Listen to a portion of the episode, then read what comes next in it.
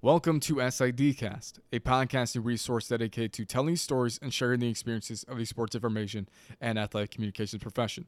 My name is David Gibson. If you could, before you get any further into today's episode, go to iTunes, Spotify, or wherever you get this podcast, leave us a rating and a review. It only takes a few minutes and it allows for the gro- show to grow uh, as we expand upon our listenership, our fan base, and as well as telling the SID story. So, uh, also be sure to go ahead and go over to Twitter and Facebook. Give us a follow at Sports Infocast on both of those platforms as well.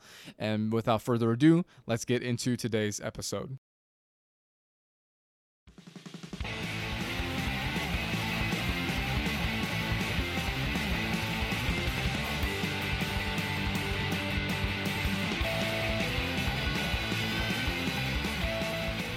And welcome back to episode number 106 of SIDcast. Happy to be here. Hopefully, you guys read on our website at sidcast.fireside.fm uh, about our upcoming changes that we will have uh, for the upcoming winter slash spring 2019 year. Um, my name is David Gibson, by the way. If you guys already don't know me, if you're new, I appreciate it. Uh, I don't care how you got here, how long you've gotten here, um, but we're glad to have you here all the same. And speaking of those changes, uh, as we move forward, we've eclipsed 37,000 all-time downloads, um, and what we want to do is more. And that's what that article was all about was doing more for us and doing more for you uh, to tell the sid story to execute this mission and, and to better tell the sid story from all angles. Uh, that being said we will if you if you read the article on monday we'll be opening up our inbox uh, sportsinfocast gmail.com for um, applications to become a member of the SID Cast Huddle team.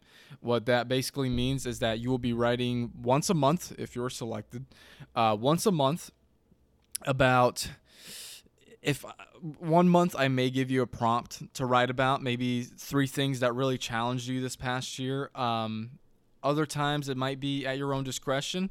Uh, we're not quite sure how to work out the details of that yet. Some of you, somebody may be doing like a technology thing. Another person may be doing uh, another category, but we, we don't know. We'll see where the wind takes us. But um, there'll also be some video stuff involved with that. But we are super excited to have that to open that up on Monday. That will run until Friday, February the 1st. And then we will take about a week or two to kind of evaluate, uh, talk to some of you guys who did apply. Um, there will be other specifics on our Twitter page that you heard in the uh, intro. But anyway, Twitter and Facebook page, that is, at Sports Infocast at both of those platforms. Um, and then we will have the the SID story. And we're going to spend a week uh, with little excerpts, maybe some graphics of different reasons why as telling the SID story is important.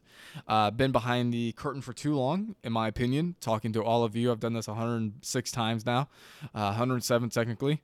Um, plus, with all the countless other people I text nonstop, it seems like. Uh, telling the SID story is something that has gone on unnoticed for too long and that that's part of our mission now is to tell that story tell your story. So uh, we will have more info on that next week. If you don't know what i'm talking about go to sidcast.fireside.fm check out uh, our newest blog post which was called 90 days 90 days is what that is called, and that's a goal setting thing for me personally.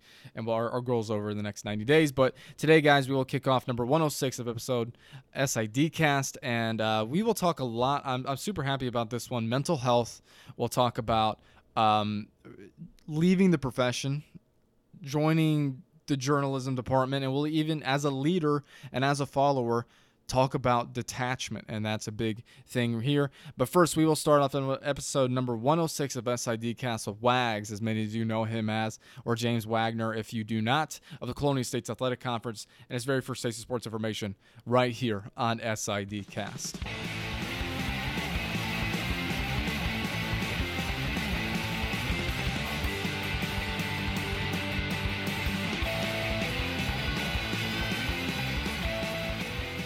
Think, well, my first experience in sports information was when I was a freshman at Susquehanna.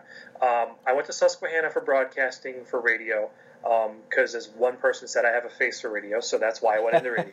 um, I uh, doing the sports is what I wanted to do. I did it in high school, and you know, working hand in hand with our sports information director at the time, Mike Ferlazzo, who was one of my mentors, um, I would work in the sports info office as my work study job. Um, help with first of all help with tennis stats, everything else. Eventually got into doing football, uh, football stats last three years, um, basketball stats. Got into the to the business, and then when I graduated, radio jobs were starting to become few and far between because of all the mergers at the time. Clear Channel was buying every radio station it could in America. Um, and you know, a town where you know back in the 70s and 80s, you had a radio station that you know covered sports, hometown interest. Uh, those radio stations were disappearing. Those were mm. being merged into uh, one central location. For example, um, the closest major city to Selinsgrove is Harrisburg. So Harrisburg, out of one location, under the Clear Channel model, would manage Williamsport, Lancaster, Altoona, State College. So it was it was you know yeah. blended down into one area.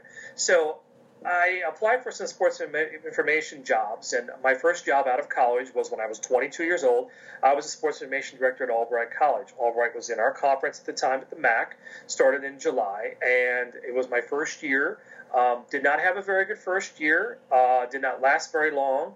Um, just thought I was a little too young, got out of the business, um, but always wanted to get back into the business. And I think one of the things, one of the, the path that I chose at that time was I went into newspaper because I was a radio guy, and radio guys yeah. we write in one big paragraph. We don't we don't write structured. You know, I can write a police story like a car accident story in 20 seconds. You know, the the, the, the nuts and bolts of who, when, when, when, or why.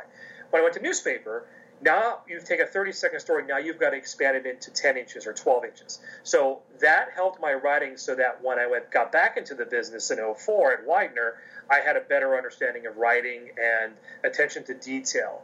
One thing that I tell tell students who are interested in this is that you take a journalism class, one thing that you have to, one thing that would help you greatly is learn how to write an obituary. And the reason I say that is because um, obituary one thing that I learned in newspaper is that is that is the last time that that person may only be mentioned in the newspaper. That's their closing That's statement it. to yeah. say. Yeah. That's the wrap up of their life. So you want to get it right. You don't want to mistake where they were born, what they've done, you know, their military service. You want to attention to detail. And that's some things that you need to do in a story when you talk about, you know, a great game that you've seen or tell a feature story.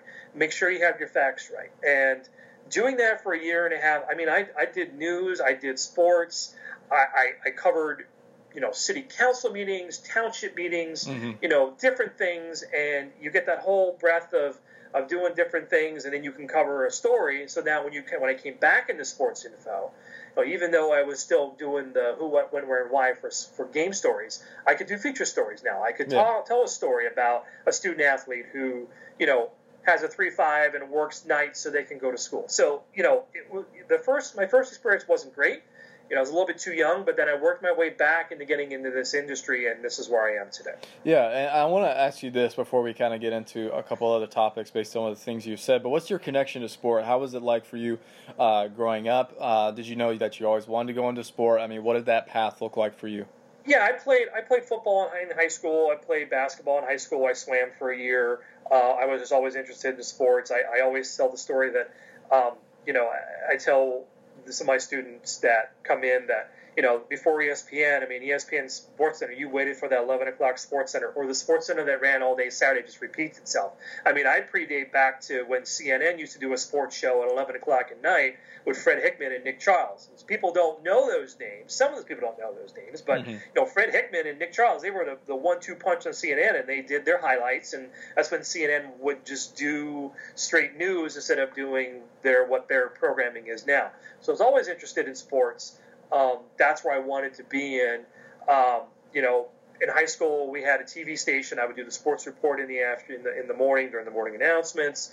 Um, you know, enjoyed my time um, playing football. I played in the coal region area, uh, which is north central Pennsylvania, Scranton, Wilkes-Barre. And for those of you that are familiar with football, you know, Texas is pretty big. Well, that's the version of you know Friday Night Lights in the coal region is the uh-huh. small towns playing football. You know, I grew up in a town called Shamokin, which is 20 minutes east of Selinsgrove, where Susquehanna is, about an hour north of Harrisburg. It's coal country. There's not a lot of things left there. There's not a lot of coal in the ground right now.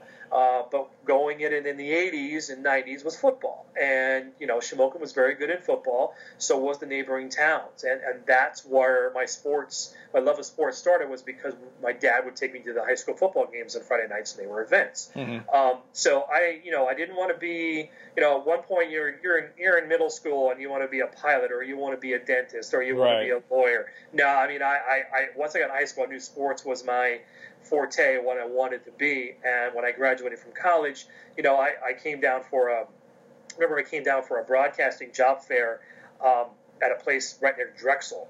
And Philadelphia, major media market, top 10, unionized, hard to break in. Mm. You know, I went to, uh, at the time it was 94 WYSP, now it's 94 WIP, it's a sports radio station.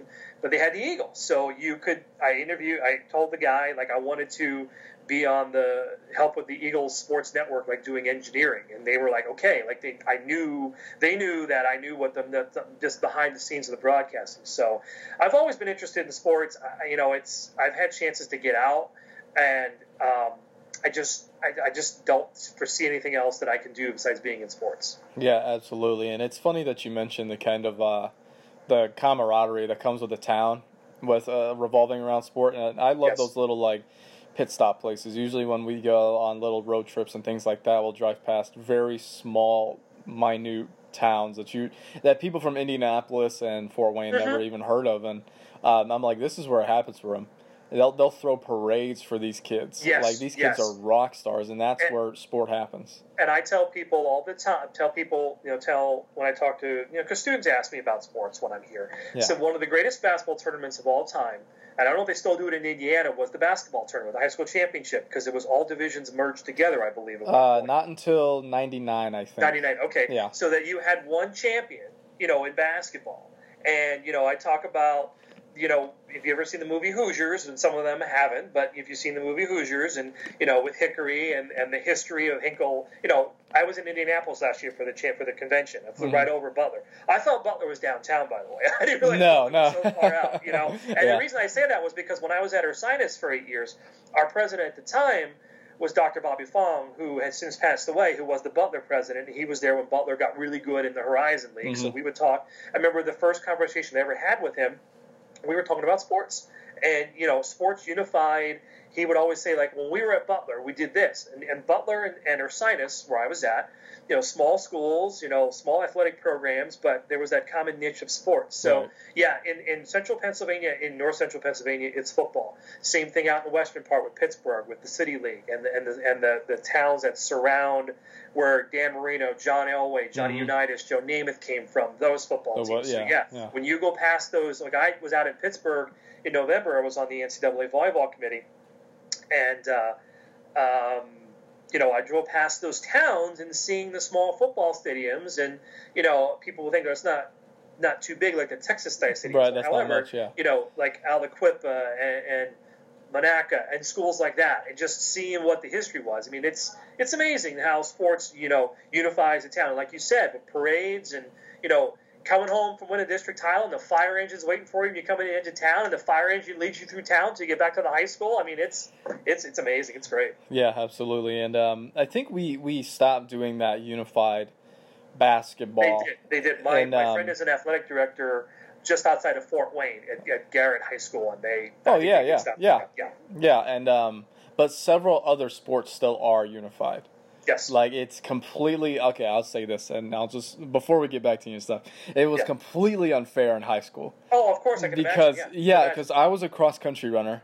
My team and I had to go still go against the Indy schools. We still had to go against the Columbus schools, but then the little tiny school across the river in Kentucky of 200 kids got to go to mm-hmm. state. And yes. we had to fight through four levels yep. of Carmel, of Ben Davis, of Warren Central, all those giant schools. And it just, it just wasn't fair and it just made me mad. But um, there are still people who like to protest the uh, changing of that system. But um, anyway, getting back to some things that you had, uh, your first year, and being an SID, you said you were too young a little bit. I mean, what was that life like for you? What kind of things did you have to learn? Maybe some hard lessons that you had to learn yeah, that first year. That balancing with 24 sports by yourself is hard. Balancing time, trying to get media guides done, trying not to fish everything the last minute, time management. I think that's where I got kind of in trouble, and I was just too young. Mm-hmm. So learning now, going forward, now that was 18 years ago. Yeah. Um, now I know that okay, I budget my time. and I've gotten better with lists. I still have, you know, I enjoy the. For me, being when I was a newspaper, you always like, okay, you have to finish your story by 11 o'clock or 10:30 because that's when we send out the plates. So there's always in the back of my mind, okay, I have to have this story done by, um, like when I worked as an SID at Ursinus, the Philadelphia, the first run of the Inquirer, the deadline was 10 o'clock, and the first run of the Inquirer is the suburban edition. So it's where Ursinus was, we were in Montgomery County, we were 20 miles outside the city. So that's Montgomery County, Chester, um, even into the Allentown area. So that's the first run. They do a city edition later where they add more stuff in, but the printing plant is actually in Conshohocken, which is about 15 minutes outside the city. So knowing the back of my mind, like, okay, when the game's at Aliens at 9:45, I'm going to get one line in the Inquirer, and this is what I do. Like they would always take football and men's basketball. They would take scores and everything else. Mm-hmm. But men's basketball, Ursinus 76, Swarthmore 70. You know, Remy Costart at 20 points as Ursinus record defeated Swarthmore record. Friday night in men's basketball play in the Centennial Conference. And that's all I get. And that's all yeah. I wanted. So yeah. you learn time management, you learn when deadlines are, and being a newspaper, then you know you know the back end of um, how it works. Like I just pitched the story um, to the Asbury Park Press about one of our student athletes in the CSAC, and I emailed the guy this morning and I said, "Okay, Steve, here's what we got. Here are the details. We have the story written for you. Let me know if you're interested. And if you give them as much information as possible or know what they need, don't feed them too much, don't feed them too little. You're able to to get placement in a newspaper. Mm-hmm. So just learning time management and learning to make lists and prioritize. Like for me right now, Monday mornings in conference work is player of the week and weeklies. So I know from 9 a.m. to 1 p.m. I'm busy. Yeah. And I, am busy doing our weeklies, making sure our conference reports are in, make sure our stats are right, making sure our film is right, and in the fall, it's Monday, Tuesdays. In the spring, it's Monday, Tuesdays. So, you know, it's just learning time management. That's what I screwed up when I was young. And then it's and, it's hard to be a one person shop with 24 sports. You can't right, do it. Yeah, yeah. It's, it's impossible. And mm-hmm. anybody will tell you that. Um, you know, and I tell SIDs nowadays that if you don't have football, you count yourself lucky because football is a three sport monster. It's a lot of work. Depth charts, two deeps, weekly notes, game programs. You're tied to the press box for three hours um, because it's a stat intensive sport. Same way with volleyball, same way with field hockey. You know, and then just learning how to prioritize things learning how to get stuff done is what makes sure what's made my life a lot easier to prioritize. So, you know, time management was the hard part that I had to learn, hard life lessons, you know, promising things that are not getting done and just, you know, you know, I just thought I'd be out of this industry, and I got back in, so I've learned from that. I really have. You know, you and I kind of sort of had the same start in sports information. Um, uh, for you, I was out of college. For me, it was my freshman year of college. Uh, we right. we did have 24 sports at the small college that I was at in Fort Wayne. I helped out with that, and then I left for a year, and I went yep. back home, and I worked in the news actually. Yes. And th- here's a couple of things I wanted to ask you about is because I didn't just cover sport. I was a sport director, quote unquote, but I right. still had to cover crime. I yes. still had to cover all that crap. But so, what was it like for you, maybe covering stuff that you didn't want to? I mean, for me, it was very difficult to kind of get that mental gear going and being like, man, I don't want to be downtown covering this city council meeting. I think for me, what was the big like? I enjoy spot news. That's that's where I was good at with spot news, and I'll, I'll tell a story about. Um, it's eleven o'clock at night. We're done papers out. I had to write. I think I was at a, a, a school board meeting in, in one of the schools, neighboring schools. I read up, it, nothing happened. Ten inch story, done. Okay. So I'm sitting there just in case something happens, and we always kept one page open just in case there was a breaking story. So, uh-huh. you know, you have the scanner in the background. 11 o'clock, there was a house fire in a village which is about five minutes from Shamokin up the road. So, fully engulfed house. Okay, so my boss is like, okay, go out, write a story, you know, call me if it's a major deal. We have page 19 open, you know, and I remember I'm driving out, it's called Trevorton, it's a town called Trevorton, small village. Driving out Trevorton Road, and I'm, I'm, I'm, driving out. It's a long straight road to this village. It's kind of sim. It's on the base of a mountain. It's between two mountains. Um, I get there, the house is fully engulfed. Now, the house is fully engulfed. Trevorton's a very small town. It's got one fire, one fire apparatus. They've got about ten firefighters. So Shamokin's coming in. Um, Shamokin's got a lot of fire companies. So you know, I'm trying to get details. Like, is anybody injured? What's the, they pulled an old an old woman out of the house, a 90 year old woman. Uh, one of actually was the township supervisors, Ed, that I knew. So you know, I'm on the scene, and I and I've learned you learn how you know with crime you learn how to not get in the way. Mm-hmm. You know, and I told them the fire police were always like, look. I, I, I know Step you're doing your yeah. job. You're doing your job, but I'm going to stay out of the way. I'm not going to get involved. I just need to do my job. And they're like, okay, let me just stay out of the way. So I go over and start talking. Ed has an oxygen mask on, and I'm not getting up in his face.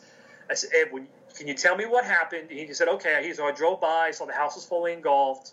I pulled the lady out, and they're putting that they're putting the house fire out. So okay, so I interview Ed for two minutes, just write a couple stories, and I'm about to go back to my car, and all of a sudden I hear this giant crunch, and the house collapses. This is a three-story house, and it collapses. Wow! Right, and I'm literally where I'm sitting right now at my desk. I would say I'm probably about 50 feet from the house, and the fi- the wave of heat just hits me, and then all hell breaks loose because it's a collapse. The firefighters were all there was one firefighter that wasn't out, so they clear the scene. I go back behind the house, and I can see in the background. Um, now I'm, the house is probably I would say a good city block behind. Now my cell phone's not working, so I actually actually had a lady. She said, "You can use my phone." Yeah. So I'm calling my editor, and I was like, "Okay, house fire." I hear the word entrapment, and I said, "It's not anybody in the house. It's a firefighter entrapment." I said, "Okay." So you, I saw 20 firefighters working in this small corner of the porch. They have their saws, whatever. So the, while we're sitting there, they're they're they're working on this, and they're and you know that there's they're not pulling anybody out. There's something wrong. So I'm standing there with our photographer. Our photographer's taking pictures as best he can. In the distance, I see the um, what we call Life Flight, the medic the medevac helicopter land up on right. the other side of town. Yeah and I see it land. And I'm like, okay, this is pretty severe. Now, they do, one thing to, to realize is that um, not all the time do they call the medevac helicopter. They will call the medevac helicopter for two reasons. One, it's a critical case, or number two, even if they don't need it, they will call it because if for some unknown reason or something happens where you don't call it and that patient dies, that's on you. If you call the medevac and the medevac has a doctor, and the doctor said this, and that you can transport this patient by ambulance, then it's on the medevac, and doctor, it's not on you. It's yeah, liability yeah, yeah. So we're sitting there, and they pull the firefighter out, and they immediately put him on the stretcher, and they take him down to the medevac helicopter. Five minutes goes by, that helicopter is not taking off. Ten minutes, fifteen minutes, twenty minutes. I'm like, okay either there's no ambulance has gone by. Meanwhile, in the background, there's a big road that comes down the mountain over where Sunbury, the other town over. You see firefighters from Sunbury, Milton, Selinsgrove come in because they call for mutual aid. Um, and I never forget, like there was no no ambulance moving, and you kind of hear the chatter, and it's the firefighter. He, he they call it expired. So okay, so I call my boss at 3 a.m. I say, you know, I come back, and one of the things that you do in newspaper or you do in any media business is the one friend you need to make, and I'm not trying to be funny, is the coroner, because the coroner will tell you everything you need to know. Right. Um, I knew the Northumberland County coroner at the time. He was on scene, and he had said, "We have a fatality. I can't tell you the cause of death. I can't give you the person's name, but we have a fatality, and it is a firefighter." I said, "Okay." So that changes things dramatically. Now you have a fire. Not that, not that any kind of death changes things, but now you have a firefighter has passed. Mm-hmm. So the emotion involved with the scene, the, the, these firefighters that are that are just exhausted from this house fire. So we come back to the flat newspaper. Me and my news my, my morning editor comes in, brief him on the situation, um, and then I'm off. I'm off the next day. Here it turns out that this firefighter, not only was he a volunteer firefighter, he was a Pennsylvania state trooper. So now you have a firefighter and a Pennsylvania state trooper who has passed away. Um, you know, and it, it, just took a whole, the story, just a whole different dimension of this, this, this man, this gentleman named Tim Diorio, who volunteer firefighter, Pennsylvania State Trooper lived in Coal Township, which is the neighboring area of Shamokin, lost his life fighting this fire. He got trapped on the porch. He pushed his fellow firefighters out of the way, and he got trapped on the porch. Um, and also the the ensuing stories afterwards. I remember my first fire that I covered.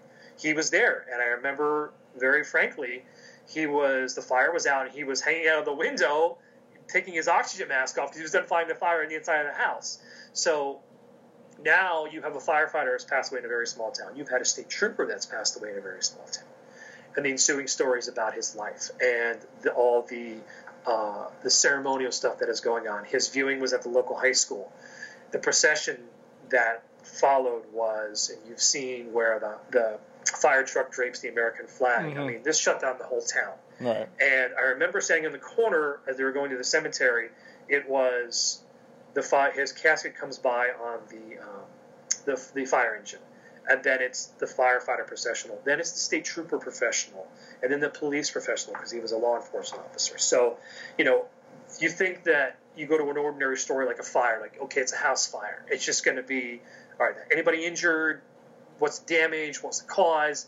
And it becomes something else. So. Mm-hmm you know, you think that these stories are going to be bland or a car accident. I mean, I've gone to several fatal car accidents, and you know, the dynamic of that is that, you know, you know that somebody somebody lost a mother, somebody lost a father, somebody lost a son, daughter, whatever. You, you just the story just you, you have to work work how you change you tell that story. And, and you know it's about somebody's life or, or you know take care because this is something that's tragic that happens so you know spot news was you know you had your school board meetings you had your city council meetings. They were pretty sewer sewer authority meetings are pretty simple you know about bills and paying bills and millage which yeah. i never figured out. But the spot news was what i always enjoyed because you never knew what you were um, going to get. And i tie that into my job now. Like i, would tell people there's no two days alike in, in sports info there's no absolutely there's not no. absolutely not my day is not nine to five my day is not this my day is not that everything is going to be different yeah. So, how do you feel in those moments, though? And I know for me, I always felt kind of out of place, maybe awkward. Um, if it was a serious situation like that, I might not be as inclined to be as engaging with the people around. Um, something along those lines. How did you feel? Yeah. How did you process you, that? You learn about one of my report, one of my buddies, Dave Rumpolsky, who was an older, not older, he was a little older than I am, and he was trying to mentoring this cover reporter. Is that how you work a scene? You know, you don't you don't go up to the police. You don't go up to, you know, you say first thing like, "Ma'am, sir, are you okay?" Like mm-hmm. you don't want to talk to somebody who's just experienced trauma. You don't you don't do that. You'd be sensitive to the scene, and or you, you when the police are done, you know the best thing was with you know I got along with all the law enforcement officers. My uncle was a cop in my hometown. He was the chief of police when I was like five years old, so they all knew my my, my uncle uh, my uncle Ron. Um, how to work the police and say you know if the chief is there, hey chief, can I grab you later? Can I talk to you later? And he was like, yeah, sure, just call yeah, my office or whatever.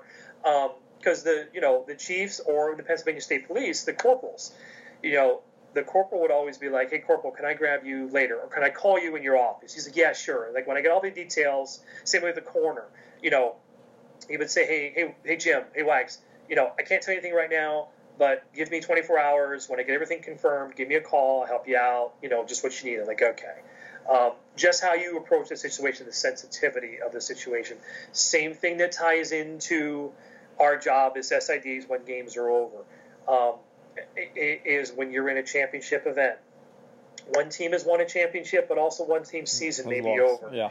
One student athlete's career may be over, and you learn to how to give them. There's that there's that cooling off period, and you say, I know it's tough to talk about these things and give you your time, but when you are ready, I need this, I need that. So um, it's just the same way from learning from that news thing turn around into sports was that okay, how to work a scene, how do you work a championship game when one team has just had their season ended, or maybe lost on a buzzer beater, or maybe um, you know had a, a great season that's cut short right away in the playoffs. You know, just how you approach it. You know, emotionally. You know, you, it's not about you. It's about you know about them. You have you have a job to do, but you need to be sensitive to their needs, and that's one thing that I've learned is that's how to work a scene, is that to make sure that people are comfortable talking about these things and Mhm. just making sure that they're ready. It sounds like you're giving people and, and even yourself a sense of detachment. I just finished um, the book literally last night called The Dichotomy of Leadership, and it was a lot about uh, overseas war, like the war in uh, Iraq and Ramadi and places like that. And they always talk about as a leader or as a as a follower even you have to kind of detach yourself from the situation look back see the entire picture and not get so tunnel vision to where you might either one in, in, your case and in any athlete's case out there you're stepping on their toes you're making them feel uncomfortable you're Mhm. not maybe not even doing enough in that situation so it sounds like there's a little bit of that going on with it Yeah, you just you step back for a second and, and look at the whole scene. And I and I, I, I, I reference that a little bit when I would do play by play and color commentary for football, basketball, whatever sports I could do in college and whatever. Mhm. Is that the play by play guy, he is solely concentrated on the ball. Where in football, like the quarterback, you know, you're looking at everything but the ball. You're looking at the whole picture. You're Mhm. looking at okay, what formation is the defense in? You know, what how did that play come about? You just detach yourself from the situation and look at the whole picture. Um, and, and I and I try to do that. And and then, like you said in that book with Iraq and Ramadi, you know what we did as a as a as a as a nation, you know what we were there for, and the whole picture. You know, you know, you you're knee deep in war, but you have to look at what's what's the end game. What's what what is the overall you know, writing fact of what we are, what this country is going to do in wartime. And yeah, you look at the end game, and it's hard sometimes because you're so tunnel visioned on, Right. okay, this one thing that's going on. So yeah, I know exactly what you mean. Yeah, Yes. it's just you just got to detach yourself from the situation. Yeah. So um, you were out of sport for a little while. I mean, what was life like that? Like for you, you always wanted to come back in. I mean, how did you work through those emotions? Because I know all too well Uh, those. yeah, emotions. it was tough. It was tough. I mean, Yeah. I, I did regular news. I was a general assignment reporter, and I, I worked in the mornings and I worked in the afternoons. I would do, pick up occasional sports things here and there, um, but I was still helping at Susquehanna because I lived at home for a little bit in Shamokin, so I'd help out at Susquehanna, and I knew how to do stats, and I would still keep abreast there, help at the radio station. So that that kind of satisfied my urge until I got back into um, back into sports. Let's see. So when you do play by play and things like that, and, like you said, the bigger picture and everything like that, are you still involved with some of those things? yeah, I still am. I do. Okay. I do help. I do help um, a couple of our schools here and there with play-by-play. Okay. You know, I'm able to do play-by-play if someone needs me. I call a school around here. We're all looking for play-by-play guys, and I enjoy doing it. Mhm. And doing quality broadcasts. You know, you know, there's there's the students that are getting more into it, and I enjoy that. Mhm. But I'm a very I call myself APL because I'm very Associated Press straight because I Yeah. just write who, what, when, where, and why, and that's what I do when I you know I, I try to you know if I'm broadcasting for Rosemont, yeah, I'll shade a little bit towards Rosemont, but not go all the way home. I'll, I'll do the same thing because not only are Rosemont people listening, but I'll take for example last night they played Arcadia men's basketball and beat them. Arcadia people listening, so you want a fair broadcast on both sides of the fence. So you know obviously when you listen to radio broadcasts of the like your hometown NFL team, yeah, they're going to be more shaded towards the team. But if you're listening to Westwood One, ESPN Radio, of um, everybody. I, I will say a, great announcer, and he's Indiana, was Illinois based. He went to Valpo. Was Adam Amin. Adam Amin is amazing. I, I, I met him when he was doing mounting baseball in Somerset, New Jersey, and I was scoring for Camden, and now he's working for ESPN. He's a great young broadcaster. He's a great guy. He calls a great game. Whatever he's done, everything. He's done wrestling. He's done lacrosse. He's done basketball. He's done football, and he calls everything and, and, and brings the emotion in. But he doesn't get too one sided. He, he calls a great game. So that's one of the things that I try to emulate listening to him. You know, I'm still learning and evolving. I mean, we listened to, you know, Vin Scully and Harry Kalas when Uh-huh. he was with the Phillies, those type of guys. Um, you learn your craft and how to um, how to better at it. So yeah, I still do it, and that I do enjoy that because you, you're telling a story in a different way. You know, you're telling people are watching a webcast, but you're given the the nuts and bolts of the game. So how does that? And you just kind of alluded to it there for just a split second. Uh, how does that kind of translate with how you cover teams, maybe in writing, maybe even pitching story out to the media? Yeah, I mean, you, you, you tell the, the basics of the story. Like, I, I will reference this story that while we're sitting here, the one newspaper called me back and said, yes, they're interested, so we're going there. So we have a student athlete in our conference. Uh, we awarded Defensive Player of the Year in women's soccer. Um, she was named the Defensive Player of the Year women's soccer. Well, here I find out two weeks after we nominate, after she won it, is that she didn't play last year because she had cancer. So now, now I get the nuts and bolts from the coach. Well, how did this happen? You know, not the had cancer, but how did she get back into the flow of things? So Right. now when I called the Asbury Park Press, I said, okay, you know, she's women's soccer. I said women's basketball, a mistake because I'm basketball in the brain. But I went back and said, we have women's soccer. You know, didn't play last year, played this year, defensive player of the year, this, this, this, and that. And, you know, just telling the nuts and bolts of a story. Telling, okay, she was a defensive player on this team. Um, she didn't give up a goal all year in conference. They were amazing, and just giving the you know telling us telling her story, telling the this the, the, the main parts of the story, but saying okay, I'm going to give you the the the framework. It's up to you to put it together. Right. Yeah. You tell it how you want. This is how I'm telling to you. You can change it whatever you want to do. But yeah, that's that's what I do with play by play. Is when I tell a story, you know, and you you have the the folders that um, the anecdote, like you can put Uh-huh. notes, like Adam does that with his with his folder with his charts. Oh, I got mine over So- there. Yeah. Yeah, exactly. You write down little notes and you ask, you know, ask the coach, like, tell me about Joe Smith. What, what, what does he do off the court? What kind of what's his classes? Like, we had a student athlete at Ursinus named John Ward.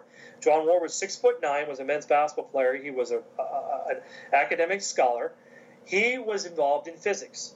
And we pitched a story to the local CBS affiliate about how he's good in basketball, and he would have these formulas that I had no clue what they were. I'm not a, the broadcasting major. Yeah. I don't know that stuff, but he did, and it was interesting to a story. Like I always tell people, like, okay, if I'm sitting home, I'm Joe Sixpack, and I'm watching eleven, watching the six o'clock news. What do I want to? How do I tell this story to the average person so they understand? Like, you know, in Philadelphia, Mhm. you know, okay, John Ward, Ursinus men's basketball player, you know, six foot nine, averages ten points a game, ten rebounds, also has a three point eight in physics, and went to MIT graduate school or Boston University. John, if you're listening, I forget where you went, but I know you went up north somewhere. um, but you know, telling that story, getting the nuts and bolts, so that whatever how they decide to tell the story, you have the basic. They give them the basic facts so they can work it the right. This question's kind of two pronged. You spent a long time in, in a, a solo SID office, a lot of time working with a specific school. Now you're with a conference office, and you did, and you mentioned to me uh, off air how Susquehanna had all these media markets, all these attention and everything, but now you're in a conference office in Philadelphia. Yes. Like one, yes. what was the change for you? How did you adjust? And two, uh, what's it like trying to get the attention for Division three athletics in Philadelphia? Well, it, it's t- it's tough because, um, like I said earlier, we have there are 28, 20 to 32 schools in this region. There are six Division One schools. Uh, there are quite a number of Division Two schools that encompass Delaware, New Jersey. You know, we our media market stretches from just north, just to Allentown. That's kind of Philly area a little bit. Mhm. South to Wilmington, east all the way to Atlantic City, and west towards Lancaster. So, you know, being in in a one person shop at the time, you know, Ursinus was in Montgomery County. I had the Pottstown, um, Pottstown Mercury. I had the Norristown Times Herald. But then through acquisitions and everything else, those newspaper chains became one. So when I sent something to Pottstown, it went to Norristown, it went to Lansdale, it went Mhm. to wherever. Um, now in a conference office, I have media schools and media markets that are in Scranton, Allentown, Philadelphia. Um, we have two schools that are close to New York. We have one school that's way out in Chambersburg, which is the Harrisburg market, the tail end of the Harrisburg market, uh, even more south to Hagerstown, um, Maryland. Uh, we have one school in Baltimore. So, you know, major media markets are tough. You, you pick and choose your battles where you want to get these stories in. And I don't, I, I, I'm the method, I don't bombard newspapers all the time or media markets Right, with yeah. stories. Pick We have a great guy in Philadelphia named Matt Leon for the KYW News Radio, the all news station here in Philadelphia. And he does a hodgepodge or a potpourri of stories. I mean, I hear stories about Westchester, Rowan. Uh, we've had Rose, one of our schools, Rosemont, on there, Widener, Ursinus. I mean, you name it. And they're not basketball, football. They're soccer, field hockey, Mhm. swimming, lacrosse, uh, bowling. I mean, just all. He tells a great story. And just you know, you got to pick and choose your battles and find the right time, the niche, and get it in there. And that's when you get it in there and you get your story. So I want to. we mentioned detachment a little bit, and I know that in in our line of work, a lot of people don't necessarily do that in the sense that they need a mental break or anything like that. Especially, I'm sure in a conference office covering a lot of different schools, a lot of different sports. In a major media market, you kind of have to take a step back. So, what's that been like for you? What does that look like for you? That detachment. I mean, the detachment for me is that I, I, you know, at five o'clock you know, it's it's it, you know during the during the off hours, I don't check my email as much. As long as there no, the events going on, there are no issues. You know, I'll, I'll be at an event tonight just because I'm at Bryn Athyn you know, I have a 3:45 a.m. wake up call tomorrow to go to the airport. So Mhm. I'm just gonna go home and pack and nap a little bit. Um, I think for the attachment for me is just you know when I was at Ursinus, it was Ursinus 24/7. You know, working 60 hours a week, and that's not here. You you you mentally fry. And just you know, when I get a chance, some downtime, I just shut my computer off or put my phone away and just kind of read a little bit. You know, spend time with my two kids. I have a 10 year old, a four year old. Um, you know, and just kind of just you know, being a parent and being a dad. You know, this gets me that detachment from from being you know on call all the time. I know for me, one thing that has changed a little bit as far as that has been concerning for my mental health is um, I turned off the Facebook, Twitter, Instagram. I turned off all those notifications. Yes, And I do and that too. Yeah, and I, I- I got my time back 100%. And I think that, and you might agree with this, in a world where, where people might get too tied up into that, into the notifications, especially in our line of work, could be a little difficult, wouldn't you say? Yes, it is. It's tough because you're always on Twitter and Facebook and Instagram. I still don't know how to Instagram works. I'll be honest. I don't know how it works, but I, I figured it out, I guess. But you know, there's like, and, and the things that with me because I have Instagram on my phone and it's the conference Instagram. When people start liking it, and usually student athletes will like that. It's one thing I've learned is that you post something late at night, like 10 o'clock, student athletes are up and they're liking it. So like my phone will just, you know, I turn it the sound off, but I'll just look and see like your post, like your post, like your post, like your post, stuff like that. So you know, I I get that, and it's, it's Mhm. hard for me to, to, you know, I have my phone on me. I just put my phone down, and you know, when I'm at dinner with my kids, I put my phone down, or, or you know, we're doing Chase's homework, I put my phone down. So it, it's, it's, there's that sense of detachment that you need because you will go, you will go nuts. You will. Yeah. What what was that kind of adjustment like for you in the beginning? Because I know for a lot of people, and I'm a part of a, a men's group that um that likes to put their phone away, A- and they said for them it was incredibly difficult because you're I guess it's FOMO, the fear of missing out. Yeah, you're gonna miss something. Yeah, that's what I get, and I and I get better at it. You know, I get better every day. Sometimes I just put my phone in my pocket and don't worry about it. Um, so yeah, I mean it's it's it's good, and it's just you know just you just have to get trained to it. Like I know tomorrow when I fly to Orlando, I have a three two and a half hour flight to Fort Lauderdale. For some reason, I had to change to Fort Lauderdale to go to Orlando, so I'm going down. You know how the Southwest math, the Southwest route route is like one time I, I when I was covering gymnastics, I had to go to um, La Crosse, Wisconsin. It's a beautiful area. Yeah. But when my flight from Philadelphia to Chicago got canceled, and there was another flight that day because I was going to drive from Chicago to La Crosse. So the Southwest way to get there was I went from Baltimore to Atlanta to Minneapolis. I went down and then back up. So that's just the way I have. But for those two and a half hours, no one can call me, no one can text me, they can email me. I'm not going to get it. So I just sit on that flight, and you're you're you're shut off from the world until that plane lands, and then your your phone will blow up when you you know when you turn it on as they're taxiing into the gate. Everybody does that Yeah. and then when you're in the air, you have that two and a half hour, you know, sense of okay, I'm free. I can shut take take my mind and just shut things off. So there's there's that, and that's what I'm looking for tomorrow is two and a half hours of just being on a plane and not having to worry about emails and stuff like that. hmm Yeah, and I think more people need to do that. I think that that should be a challenge for our listeners. Um, is in order to uh, get your life back. I, I think I used that phrase off air. Uh, Yeah, get your have life to. back. uh, turn off the notifications and, and like uh, Wags just said, maybe try to find time to where you might be up in the air, maybe Yes. in a sense. So, um, anyway, I'd like to transition this part of the interview to where we like to ask some fun questions. Sure. First one I have for you is a favorite memory in your professional tenure. All right. Um, I think my favorite memory of my professional tenure was when I was at Ursinus my first year. We hosted the field hockey Final Four. Hmm. We went to the men's basketball Final Four, which, by the way, you can't say in Division Three. It's the semifinals. You got a note from the NCAA. It's trademarked at Division One, um, which was funny. And I was like, okay, I get it. Uh, Yeah. And then softball had a really good year. But just watching our men's basketball team making that run, I will never forget. Um, it didn't hit me that we were going to the semifinals until six seconds left. We were playing the Coast Guard Academy, and Coast Guard Academy, coached by uh, it was Coach Barry, you know, a very nice man, standout guy.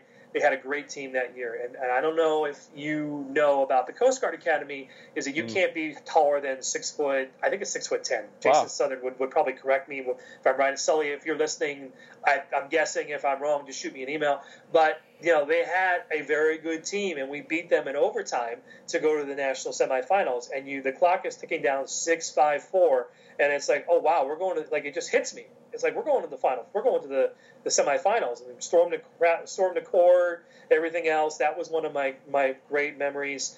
Um, another one was Dan Mullen, who's now the head coach at the University of Florida, when he was at Mississippi State. He's going to sign us alum. And oh, I didn't know pitched.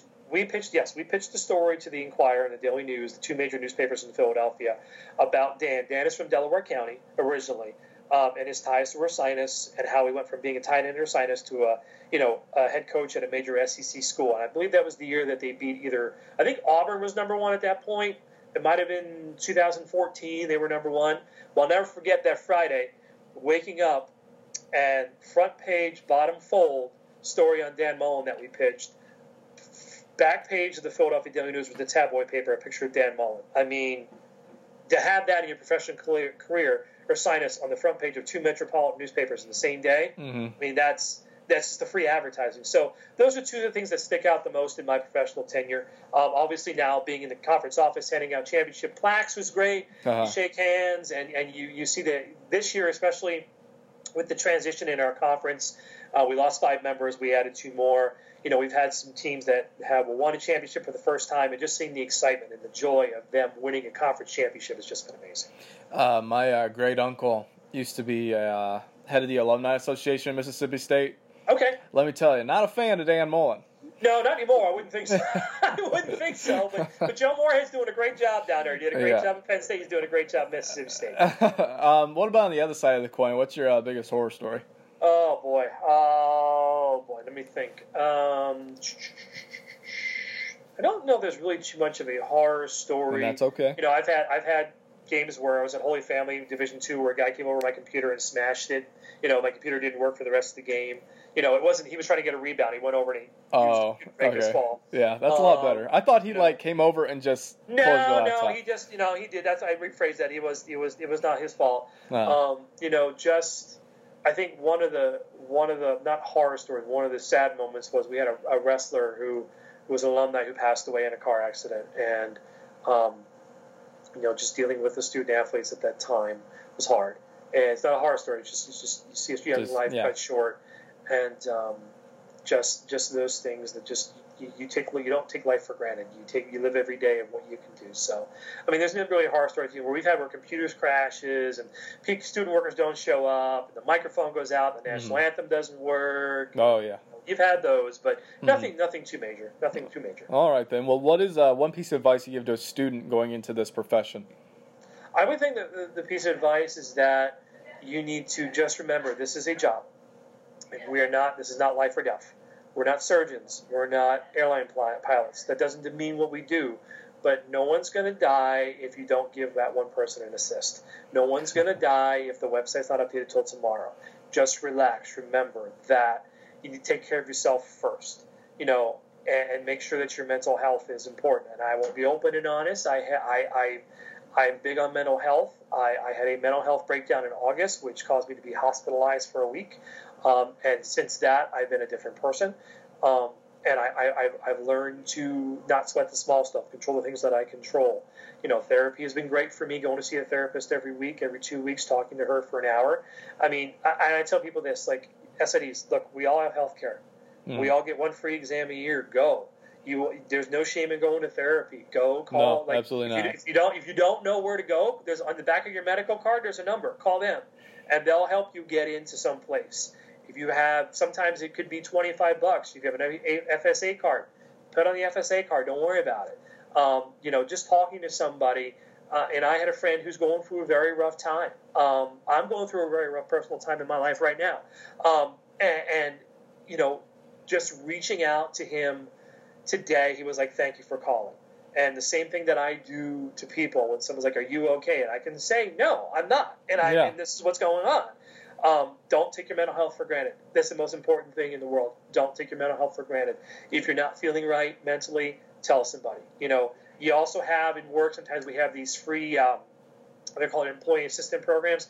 You call them, you can talk to somebody for, for an hour, and it's free and it's confidential. No one's going to know, and it will just you will just feel better because there's nothing that nothing that no one has seen before, and Mm-hmm. you know they're able to help you get through it, and you'll feel it's ten times better. And, and I like that you say that. I like that you mentioned that about the therapy and everything because I, I I, I think we talked about this last August in, in, our episode. I can't remember quite who it was, but people in Eastern cultures are, are more expected to talk about that sort of thing, about the tough stuff. And then over here, we kind of like shun from it. And I and and, I, and like you just said, I could say this just fine. Is that I also go to therapy. I go once every month. Yes. Um, I'm not afraid to say it. I'm not depressed. I'm a pretty happy guy. Right. So I, am I mean, there's no shame in doing it, and the, the dialogue definitely needs to uh, change about that sort of thing. So um, I'm sure people out there, uh, I, am sure that this is coming at the right time for somebody, and somebody definitely needs to hear it. But hey, hey I'm always if you can email me anytime you want. I'm on Facebook. I'm on Twitter at WagsSID. If you're listening to this and you don't know where to start, reach out to me. I'm more than happy to take the time to talk to you. Um, you know, I'm more than happy to help you any way that I can. Believe me, you know, this is the most important thing we're facing in our lifetime is mental health. You know, there's physical health, but there's mental health. I, I, I go back to, um, you know, uh, Creed 2 just came out. Dolph Lundgren, you know, great actor. Well, people say, I say he's a great actor. He's been in a lot of movies that haven't been in the theaters. I mean, mm-hmm. one of my favorite movies of him, he did a movie with Denzel. Um, Oh, Montel Williams, not Denzel Washington. Montel Williams. it's called The Peacemaker. It's a buddy picture. It wasn't bad. You know, uh, Roy Scheider was in it. I mean, it was straight to DVD, but you know, he just did a talk about how growing up he had a hard time mentally, and he now had did, just did a TED talk about mental health that is important in these you know people's lives. So there's no shame in saying you're not okay. If you you're having an issue, you know, talk to somebody, and if you don't know where to go, talk to your HR department or heck, call me and I can help you out. I'm always open. So we will get uh, Wags' contact information here in just a few questions. But um, what's one thing you're interested in to learn more about in this profession? Um, in this profession, I I'm learning more about administrative duties.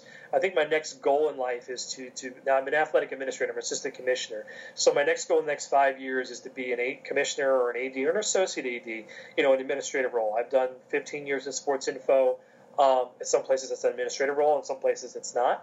Um, that's my next step: is to oversee, you know, more of the day-to-day operations of, a, of an athletic department. So that's my next goal in life: is to, my, to go in that route. In your mind, what characteristics or traits make a good SID? Um, you have to be patient. you know, you're going to have coaches that think their program is important, so you got to be patient. Uh, be fair. Um, you know, work with the media members as best you can. Um, don't let yourself get walked over, and just um, just make sure to be calm. And yeah, it's going to hit you all at once. There's going to be 50 things going on, but just control the controllables, what you can control, and everything will work out.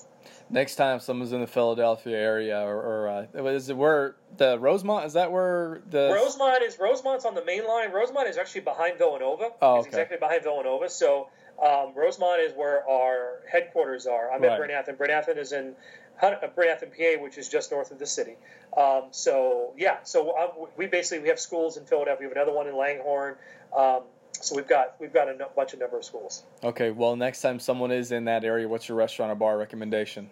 All right, so when you're in Philadelphia, depends where you're at. If you're in Delaware County, the best place to go is Tom and Jerry's Sports Bar. It's right off 95, off the first exit coming north, first exit going for last exit coming south before it um, it's the blue route. We call it the blue route. It's 476 because when PennDOT had there were three drawings. There was a blue route, a red route, there was another one. The blue one is what they picked to finish.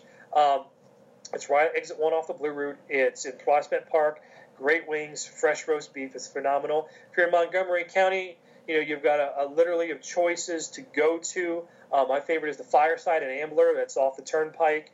Uh, great pizza, great wings. Um, if you're in Bucks County, uh, place called um, oh, what the heck is it? Uh, it's going to come to me in a minute. It's going to come to me at 3 a.m. But uh, Kasdan's, it's in it's in Levittown okay. across from Pennsbury High School. Again, great wings, pizza, nice bar place. Philadelphia, you go to Patrigino's. You can go to South Street.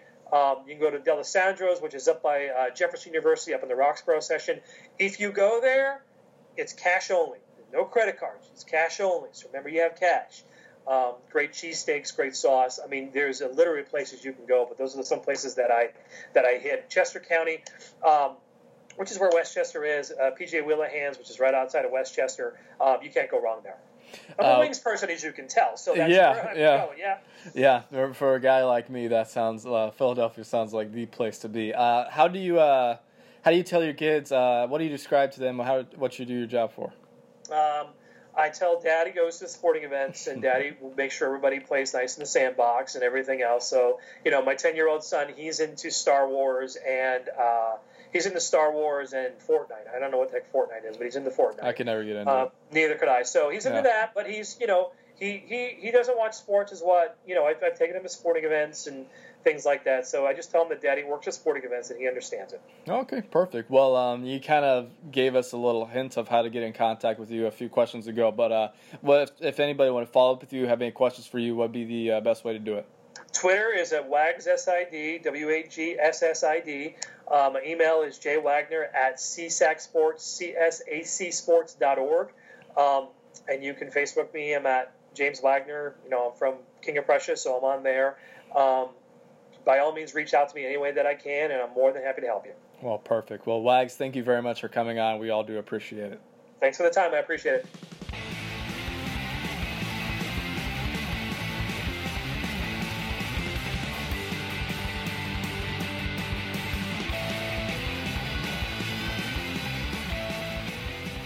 Well, guys, there you have it. We will be back next week with Maddie Heaps. She is a GA at Eastern Michigan, I believe. Uh, and we will talk a little bit with her about her time, uh, Ypsilanti. Uh, we had to kind of pause our recording. Um, so that she could wait until after the football season. So uh, look forward to that next week. Also, be on the lookout for our announcement on Monday of the opening. Uh, we will be accepting applications on Monday for the SID Cast Huddle uh, program, a blogging thing. If you don't know what I'm talking about, just go back and listen to the intro. Either that or go to sidcast.fireside.fm slash articles slash 90 days. 90 days. That is what that, uh, all one word, that is what the uh, title of the blog post is called. We will have more of that to come. Super excited for that. But for now, guys, we will like to thank you all for listening and we hope to catch you all in the next episode.